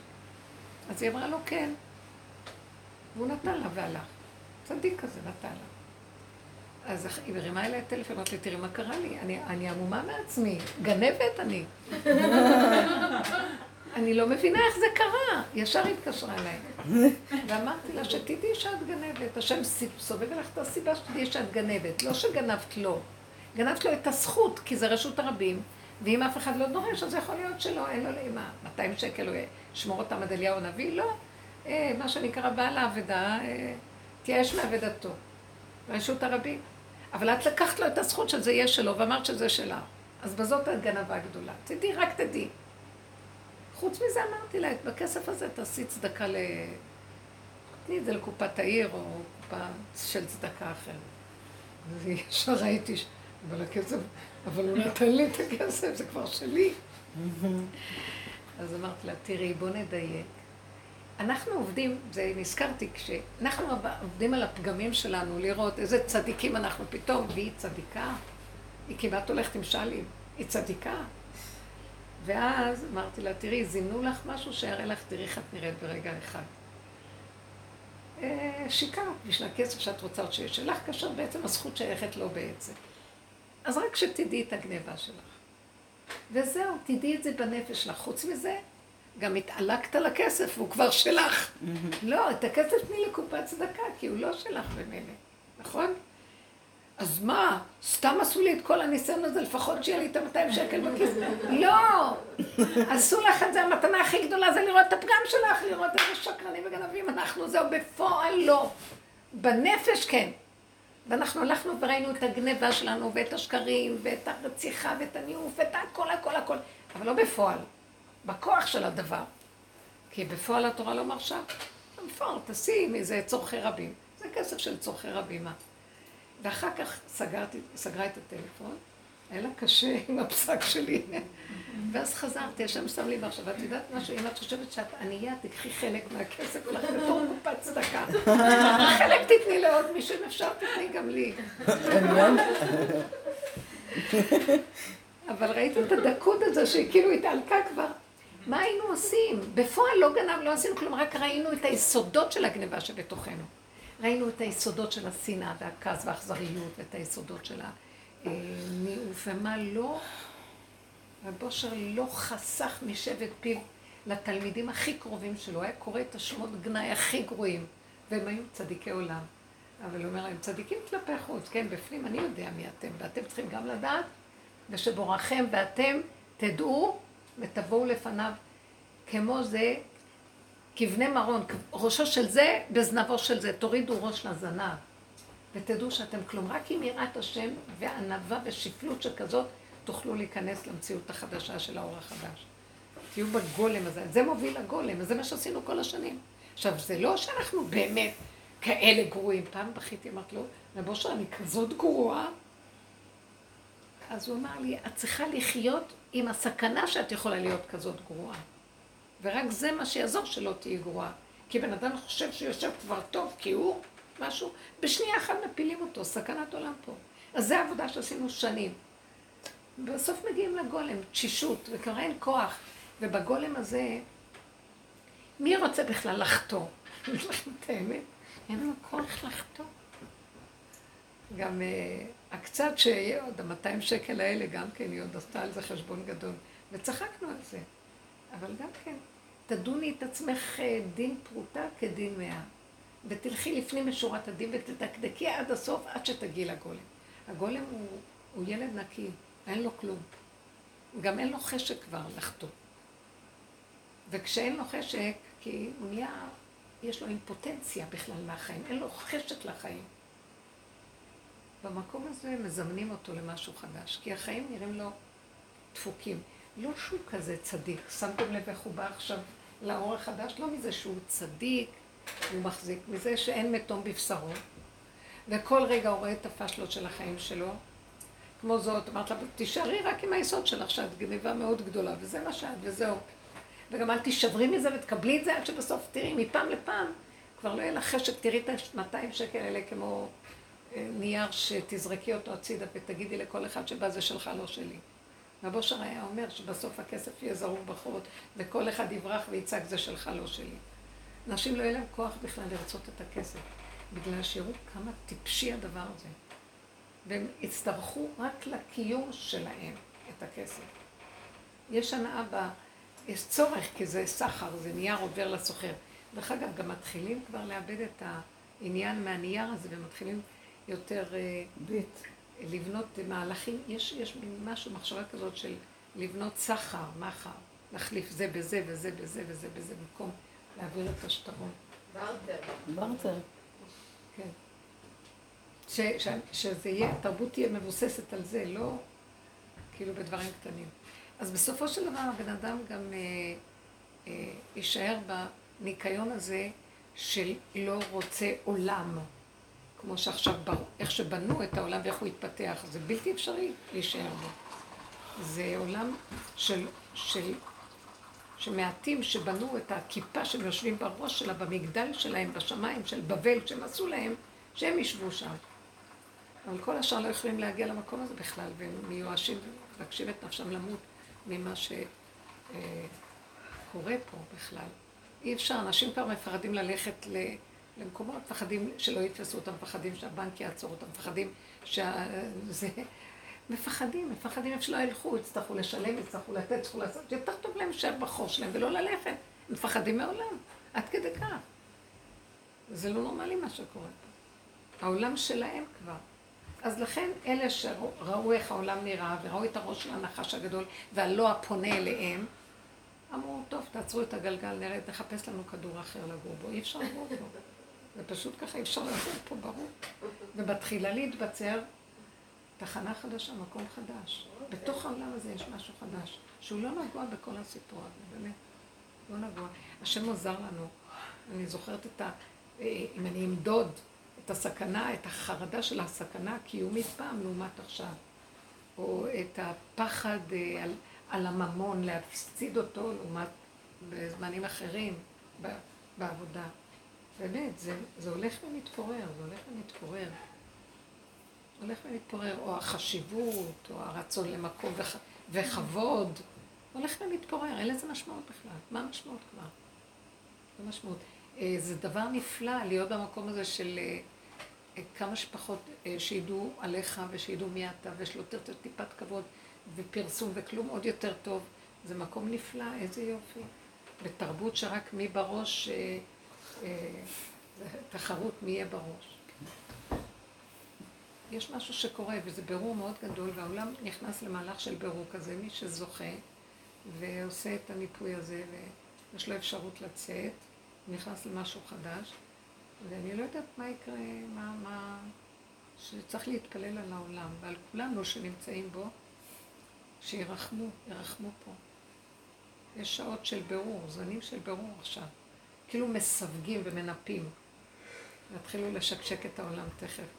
וענפים אה, יטלטלו, וצריך להחזיק חזק חזק. ובאמת, באמת, אין לא ענפים ולא כלום, ולא צריך להחזיק ולא שום דבר, אבל אנשים יחשבו שצריך להחזיק, והם יראו שאין להם כוח, אז הם יפלו מהייאוש, כאשר אין לו עץ ואין שום דבר. אין במה להחזיק גם. אתם מבינים? זה הכל כן. דמיון. הפחד גורם, אה? הפחד רוצה, כאילו הפחד גורם לנו לרצות להחזיק. כן. אז את הפחד הזה אי אפשר להכיל, ואנחנו צריכים להגיד שאנחנו יכולים את הפחד הזה. להפוך את הפחד הזה לפחד של הגשמה, פחד להגשים את זה. כי בסוף אם המוח שם אז הוא מגשים. ממש. נכון. אני ישר, כשמתחיל איזה נקודה שאתה אומר, אני ישר אומרת לו, תלכו על העין. אני לא יכולה להכיל אותו, אז זה שלך, לא שלי. מעבירה את זה אליך בלי צער ובלי מאבק להעביר, לא להעביר. איזה, איזה טיפש יחזיק, אה, יילחם אם ייקחו לו את הכאב או לא. קח, בבקשה. תמסור אותו באהבה, ותישאר בלא יודע ולא מבין ולא כלום. אם אתה מבין ואתה יודע והכל חלק, תלך על זה, אבל גם בסכנה ובגבוליות. אבל לא כל שכן שאתה לא מבין, תיאבק להבין, תיאבק להחזיק מה שאתה לא משיג ואתה לא יכול. תרפה ותניח, ותניח ותנקה את המוח, שחרר את המוח מכלום. תמחוק את המוח, לא קיים, טיפקס, אין. זה מחיית עמלק, אין שום דבר. פשוט. נשארים כמו ילדים קטנים עם חושים שמתחדשים. ערניים ודולקים, דרוכים, שמתחדשים כל רגע, ולא חסר דבר והכל בסדר גמור. זה דבר יפה, תקשיבו, אמת. ושלא, אולי יש שלבים שזה נראה כאילו ריק ושומם, אבל uh, מי מגדיר לי את השממה? רק עץ הדת מגדיר לי, זה שומם, משעמם לי. Uh, אם אני סוגר את המוח, אני גם לא יודעת אם שומם או משעמם. זה ככה, זהו, ככה, שימו לב. ההגדרה עושה. את הדבר. אני לא רוצה להגדיר יותר כלום. זה יפה, זה טוב, זה רע, זה גדול, זה משעמם, זה מעניין, זה לא... כלום, ככה, ככה. וואו. זה צריך להיות זריזי מאוד ומהירי מאוד, ואנחנו בתהליך של התגלשות במגלצ'ה כמו תינוק שמתחלק מרחם אמו למשהו חדש. אנחנו בתהליך הזה עכשיו. תודה על התה.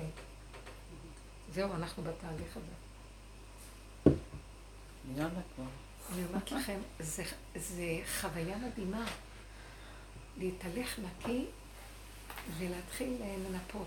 אה, זה עוד ביני לביני בשקט. לא לחזור על אותו דבר כמה פעמים.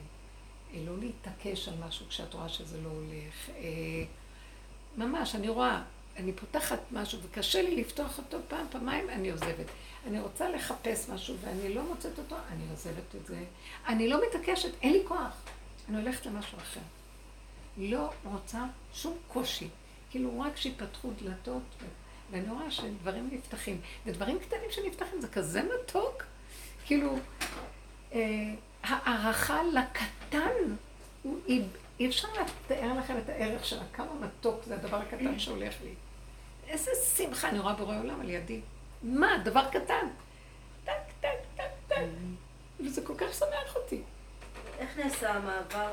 אפילו אני מרגישה שיש איזה מקום שבעבודה שאני באמת מסתכלת על השנים ואני אומרת, בסוף כל דבר מיציתי את כל האפשרויות בטבע עד שנכנעתי, באמת. אם אני אשים יד על הלב. אני אגיד בסוף, מיציתי את כל האפשרויות בטבע. לא באמת שחררתי אף פעם, אבל העבודה תמיד הייתה בדיעבד להודות על זה, שבסוף הלכתי עד הסוף בטבע. וכאילו יש איזשהו מקום שעכשיו הוא, שצריך להרפות רגע לפני. וכל הזמן זה, זה מעסיק אותי, כאילו, אין, אני לא רואה שיש יכולת כזאת. רגע, רגע, רגע, את, את, את, עוד פעם משהו אומר לך במוח של עץ הדעת, שהלכתי עד הסוף עם הטבע. בואי נחדש לך, חוץ מהטבע אין שום דבר. הטבע זה בורא עולם. כן, אבל לא המוח של עץ הדת אומר לו, יש טבע ויש בורא לעולם. אה, נכון, אבל הטבע, בלי עץ הדת, שמה יש בורא עולם. אין בורא עולם בלי טבע. לא יכול, הוויה חייבת כלי. היא לא יכולה להתגלות מה, בלי כלי. הטבע שלך, כמו שבורא עולם ברא אותך? כאילו, כן. מה זה הטבע כשאת אומרת טבע. טבע זה? הכלי, זה הגוף החיצוני של הדבר. בוא נגיד בתכונה, יש לך תכונה? תכונה, עכשיו. מה שעשינו, ניפינו, כי התכונות התלכלכו מהמוח של עץ הדת, יושב עליהם איזה פנס נוראי ומחשיך אותם. אז הוא הגדיל אותם וקלקל אותם, אז אנחנו לקחנו וניפינו, ניפינו, ניפינו, וביררנו את המידות, עד שחזרנו לטבע הקטן, המתוק שלנו, כמו שנולדנו איתו, כמה שאפשר קרוב. אז שאמרתי לה, תדעי רק שאת גנבת. אז היא נולדה בטבע כזה שיכול להיות שלרוב בני אדם יהיה, שיש לו את הרצון לקחת מה שלא שלו. עכשיו, זה לא דבר שלילי או חיובי לקחת מה שלא שלו. כי באמת הטבע, יש אדם שייקח, ויש אדם שלא ייקח. יש חיה בטבע שהיא גנבת? שועל, לא? חתול שועל. חתול, שועל. כן. ערמומי. עכבר. עכשיו, אז הוא נולד ככה. אז מה הוא עושה בעצם? הוא לוקח דבר שלא שייך לו. באמת הכל שייך לבורא עולם. שימו לב את המשחק של הבורא עולם. גם אם הוא לוקח דבר שלא שייך לו, אם הוא מחובר בטבע הזה ואומר, אבל בורא עולם זה הטבע שלך, לקחתי מה ששלך ונתת לי רשות, אני ואתה דבר אחד, והכל שלך, אז לקחתי משלך, משלך מידיך נתנו לה. אז, אז מה אתה קורא לי גנב? השועל, אם הוא באמת יעשה עבודה, הוא יברר את השועליות שלו, הוא יהיה צדיק יסוד. הוא יגיד לו, למה אתה רוצה ממני כך בראת אותי, זה אתה. ואז השם אמר לו, חביבי, תעביר את זה הלאה, אתה ואני דבר אחד, העולם זה שלך, הכל שלך, בוא תיקח. אני מרשה לך לקחת מעולמי. אבל זה לא יהיה לפני. זאת אומרת, זה אחרי חטא עץ הדת, אתה לא תעבור ככה. אתה צריך למות ולראות שאתה גנב ולקחת, כי לקחת מרשות הרבים, שעכשיו היא לא שלך ואתה לא יכול. אבל אין באמת רשות הרבים, זה רק דמיון של עץ הדת. בסוף שנחזור לרשות היחיד, זאת אומרת, כל טבע, תינוק, שהוא לוקח דבר שלא שלו, את נותנת לו מכה? הוא לא יודע, הוא לוקח משהו רק רואה, הוא חושב שזה שלו, הוא לוקח הכל שלו. מה? ככה אנחנו צריכים לחזור להיות. אז לקחנו את היסוד של הגניבה והחזרנו, פירקנו את תודעה של עץ הדת והחזרנו את הכל לבורא עולם, זה הכל שלך. התינוק והבורא זה דבר אחד, והשם אוהב אותו. אומר לו ככה, הכל שלי. אם נגיע לתודעה הזאת, הוא יפתח לנו את השערים ויגיד לנו הכל שלכם. מה זה וחמושים יצאו בני ישראל ממצרים, תקשיבו, זה לא. נכנסה אישה לגויה ולקחה ממנה דברים, גנבה.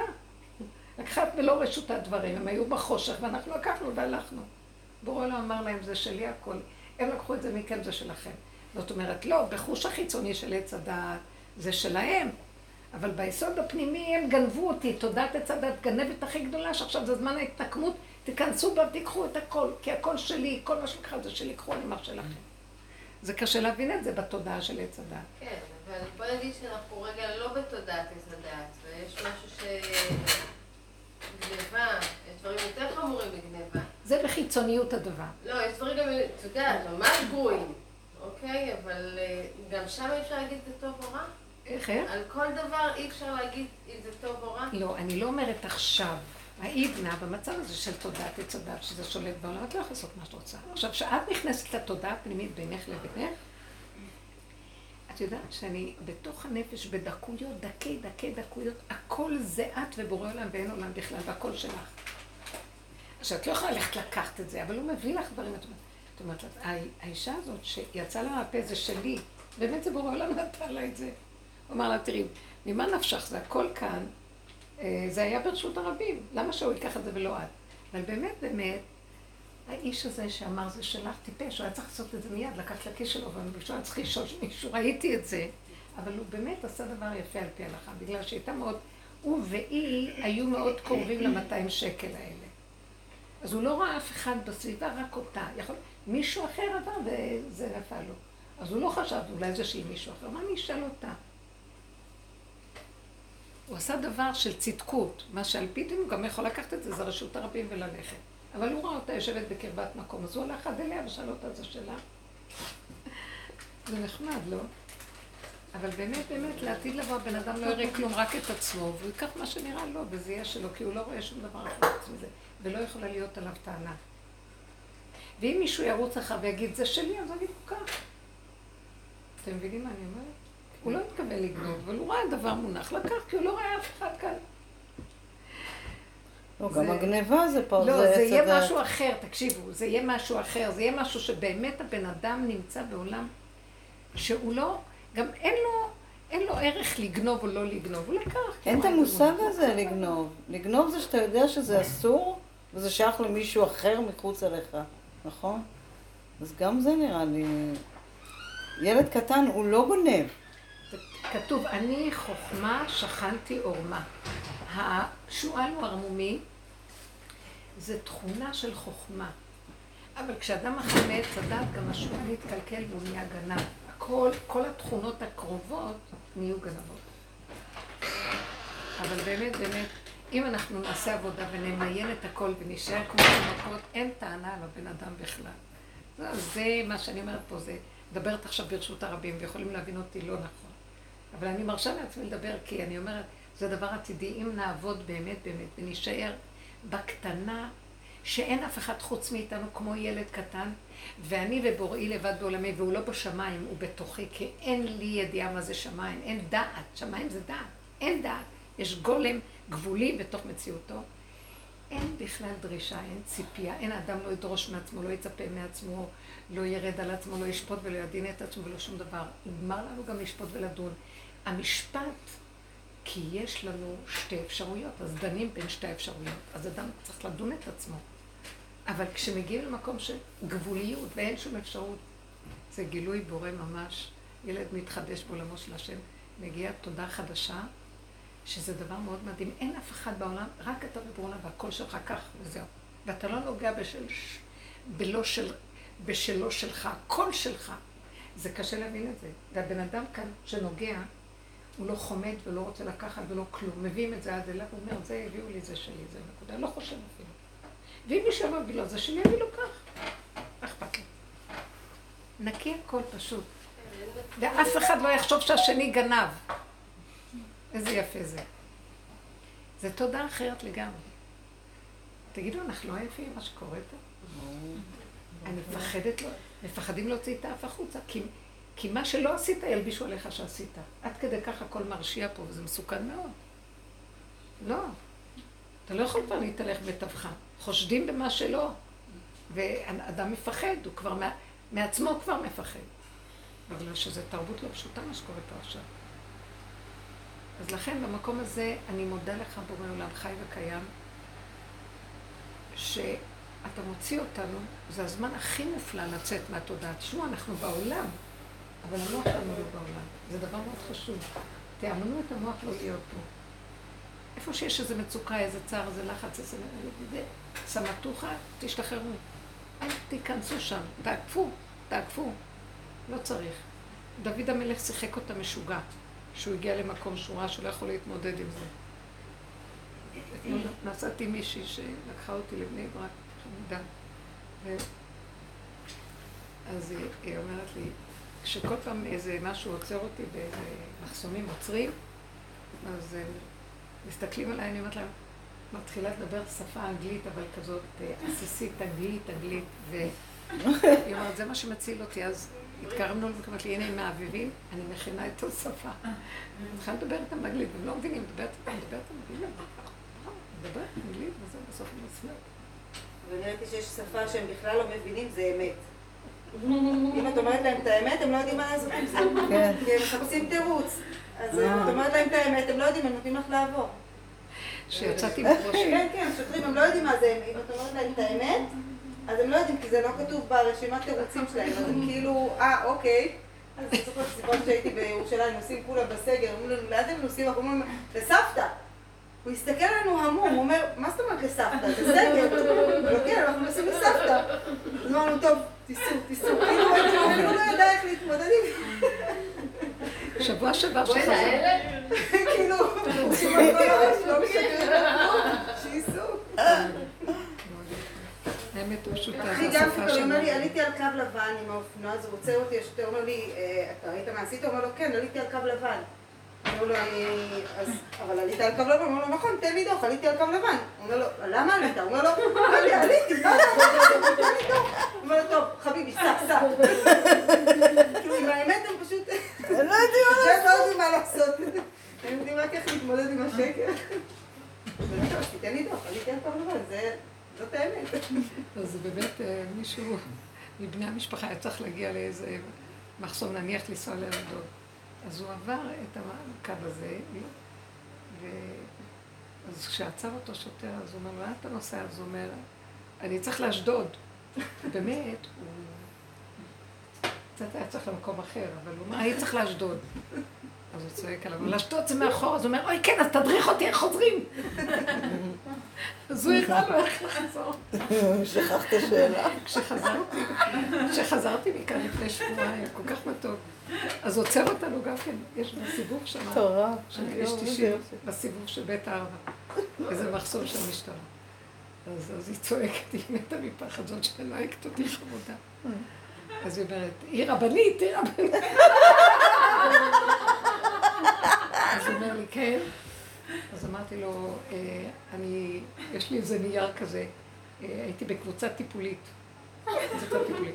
אז הוא אומר, 11 וחצי בלילה, אמרתי לו, אחת מהן רצתה להתאבד, ולקח לנו עד עכשיו, עד עכשיו בזה, לא היה פשוט לעזוב את ה... אז הוא מסתכל עליי ופתאום אומר לי, אז מה היה איתה בסוף? אז מה היה? משועמם, רוצה קצת ציפורים. לא, היא בסדר, היא בסדר, כבר יצאנו משם. אז מה היה? היה לא משעמם. חמודים כל כך, כולם בני אדם, תקועים בתוך המחסנים. זה לא רחוק מן האמת. מה אתם פה מתאבדות, לא? כולנו בגדר הזה. אוי.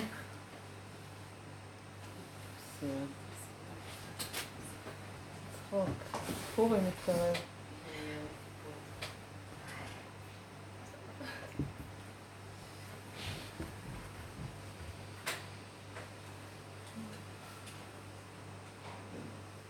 פשוט. באמת, אם לא נכנסים למחשבה של הפחד, אז סתם אומרים את הדבר האמיתי הפשוט. אפילו, באמת, זה כל כך תרבות של שקר, שלא נשמע האמת, נראית דבר שהוא לא מובן בכלל. זה מה שהולך להיות עכשיו, גם עם הילד, גם עם כל פני הבית, גם עם כל מה שבחוץ מסביב. לכו בפשטות עם עצמכם ובלי לשחק אותה ובלי להתכבד. בלי... מה, מה יש להפסיד פה כבר? זה מאוד יפה ומאוד פשוט. לא להתחכך ולא להתבלבל ולהתערבב. רגשי, רגשי, שכלי. גם הנושא ה... תראו, זה דמיון, הדמיון מתחיל ליפול, גם נושא הפרנסה והקיום. לא ברור איך אנשים חיים בכלל, זה מאוד לא ברור, נכון? לא, עולם לא כמנהגו נוהג. ואיכשהו יש איזה שקט. מתחיל להתגלות שזה לא בזה, החיים שלנו לא תלויים אם נלך לשם ונחזור לשם וניסע. ו- יש מה שמחייב פה, יש מה שמקיים אותנו, יש מה שמזיז את הדברים. ולא לא חסר דבר בבית המלך.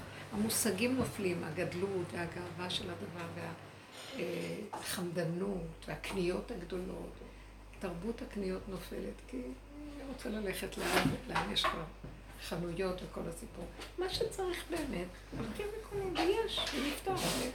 הצרכים מצטמצמים, תראו איך הוא סוגר או שהוא רוצה באמת שהצמצום... אה, אולי פה אתם לא תרבות כל כך צרכנית, אבל יש מקומות שזה, כל המקומות של העיר והמקומות שאנשים רגילים אה, יום יום לצאת ו... רק פה יש זה מלא מה לקנות ללכת פה. לחנויות זה גוף הבילוי. והפשטות הזאת, השיממון הזה מתחיל להתפרק, ונהיה איך שזה ככה פשוט. זה הכנה מדהימה, יש משהו שקורה בעולם, הכנה מאוד מאוד מדהימה. והצמצום הזה הוא מצוין, ו... על, על הדבר הזה יתלבש משהו חדש ויפה. תראו, לאט לאט ייכנס כאן איזה תרבות פשוטה ויפה. דווקא בארץ ישראל יש ישועה יותר גדולה מבכל העולם. כל העולם זה לא פשוט, אבל פה יהיה, יש משהו שאנשים יתעשתו פה יותר מהר וירצו לקבל שהכל שקר ולא יסכימו לו. זה נראה הפוך, זה נראה הפוך. זה נראה הפוך, אבל זה לא רחוק מהם. זאת אומרת, יש בעולם, אה, כאילו כולם מבוהלים ומשכיבים, מסכימים אה, לכל הבלגן ומקשיבים. אבל באמת יש גם איזה משהו שהתחיל להדליק אחד את השני, שזה הכל אבנים ושטויות ושיערפו. משהו ב... מתחיל להתקבל, שזה לא... יש משהו, העם היהודי הוא עייף, סבלנו המון. נכון שיש כאן ערבוביה של כל מיני עמים ודברים פה בארץ ישראל, אבל יש כאן גרעין עייף, תשוש, אמיתי, שהשם רוצה לפרגן לו ולרומם אותו ולהרים אותו מכל המהלך. והוא יעזור כאן לעם היושב בציון. ותהיה כאן שארית הפליטה. הפליטה תהיה בציון. זה מה שיהיה. ומי יהיה ראש ממשלה? מי מי? מי יהיה המשיח? ראש ממשלה? יודעת, כל הסיפור הזה לא ברור, ולא, זה נראה לי אפילו, לח... אני לא יכולה לחשוב על זה אפילו, זה כזה לא, לא לא קיים ברור. בכלל. לא מציאות שהיא בכלל לתת לה מקום וכוח כל כך כסילית, שזה נראה ילדותי כל כך להיכנס לתוך כל הסיפור הזה. זה, כולם רואים את זה, אני, סליחה, לא רואים, האזרחים רואים. הם עושים את הרע של עצמם, זה כלבים נובחים ומקליטים את עצמם ומפרסמים את עצמם, ואז חושבים שזה המדינה וזה האנשים. אנשים, האזרחים מאוד חכמים. האזרחים רואים את הכל בפשטות אמיתית, הרבה יותר ממה שיושב שם בכיסאות. אשרינו שלא שם את חלקנו כהם, וגורלנו ככל אמונם, באמת. מי צריך את כל הסיפור הזה?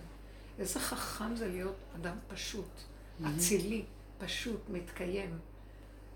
נאמן לנשימתו ולמציאותו שסובבת אותו. והוא טוב לעצמו וטוב לסביבתו. מה צריך יותר מזה? סליחה. מי צריך שמשהו ימשול עליו מלמעלה? יבוא כוח הצומח מתוכו, יצמיח אותו וידריך אותו וינווט אותו ויחיה אותו. למה צריך משהו מלמעלה? שישב לו על הראש. ושהוא גם אדם, בן אדם בתודעת הצדה, שהיא כל כך תודעה מכזבת. יבוא משהו מלמטה. מה שמלמטה זה האמת שלנו, ת, ת, תיכנס מפשטות פנימית והיא תצמח. יכול להיות שיהיה אדם כזה יושב על כיסא, אבל זה לא יעניין את רוב האנשים, לא יתנגדו ולא אכפת להם שהוא יושב. זה כל כך יפה. אה, הוא יושב על הכיסא, כמו שכל אחד יושב על כיסא שלו, ואף אחד לא יקנא למה הוא יושב על הכיסא הזה וזה יושב... כי כל אחד ידע שזה הכיסא שלו, והכל בסדר, מה אכפת להם? לא אכפת לאף אחד כלום. זה יהיה יפה, לא יהיה קנאה, קנאת איש מרעהו, ותחרות וכבוד. הכל יהיה פשוט. כי בסך הכל הבן אדם רק רוצה ליהנות ולהודות. זה תכלית הבריאה, ליהנות ולהודות, ולהתחבר לאנרגיית החיים היפה של ההוויה הקיומית פה. אז הנה, מתקיים, אז מה אכפת לך מי יושב שם? למה צריך באמת לשבת מישהו על כיסא? הכיסא הזה לא יהיה כיסא מורם, הוא יהיה כיסא, כי יכול להיות שיש איזו נקודה שדרכה הצינור שלו יהיה חזק ויקבל ישועה יותר גדולה, ואז כולם יכולים להתחלק בשפע הזה יותר מאשר כל אחד בקטנה של עצמו, זה הכל. מה אכפת לנו? מקבל דיבידנדים. זאת אומרת, יש, אתה מקבל מהעסק שלך, ומזרימים לך מאוד אפשרויות רווחה, מה אכפת לך? לא, לא, לא צריך להפריע בכלל. ואותו אחד לא ישתלט ולא ירצה להשתלט על אף אחד. זה כבר תהיה תודה חדשה. זהו, בעזרת השם. משהו נקי, אבל צריכים להכין את הכלים לנקי הזה, ולכן צריך לצמצם ולכווץ את המציאות שלנו למקום פנימי, אה, נקי, שהמוח לא מסתכל למעלה, רק למטה. למטה יש בוקע אור חדש, מלמטה. תתמקדו בלמטה, לא בלמעלה. זהו. ממש. אז כל מה שבא פה מלמעלה, תשימו לב, יש שם בלבולים, כי יש שם ריבוי ויש הרבה אפשרויות, ואל תיכנסו בבלבולים האלה. זה יותר מאחד, אז אל תיכנסו, זה שתיים, אל תיכנסו. לא יכולים, תנשמו טוב, תיכנסו בפנים, כיף. תאכלו טוב, תנוחו, תטיילו, תראו, תדברו. זהו. תהנו ממה שיש, מה שמציק לנו מסביב. אני לא רוצה לשתף פעולה, אין לי כוח. ואני נכנסת לצד שלי. אה, הדברים הכי פשוטים נהיים הכי מדהימים, לאכול טוב, לישון טוב, להרגיש טוב הרגע. מה צריך את כל הסבל של כל העולם? התפקידים מתחילים להיות קטנים. זה לא סותר שכולם יהיו סביבי ויתקיימו, אבל למה, למה שאני הפח הזבל של מישהו בכלל? איפה זה נכתב? ולמה צריך את זה? בעזרת השם. אור חדש על ציון שיהיה. תודה רבה. תודה. רבה.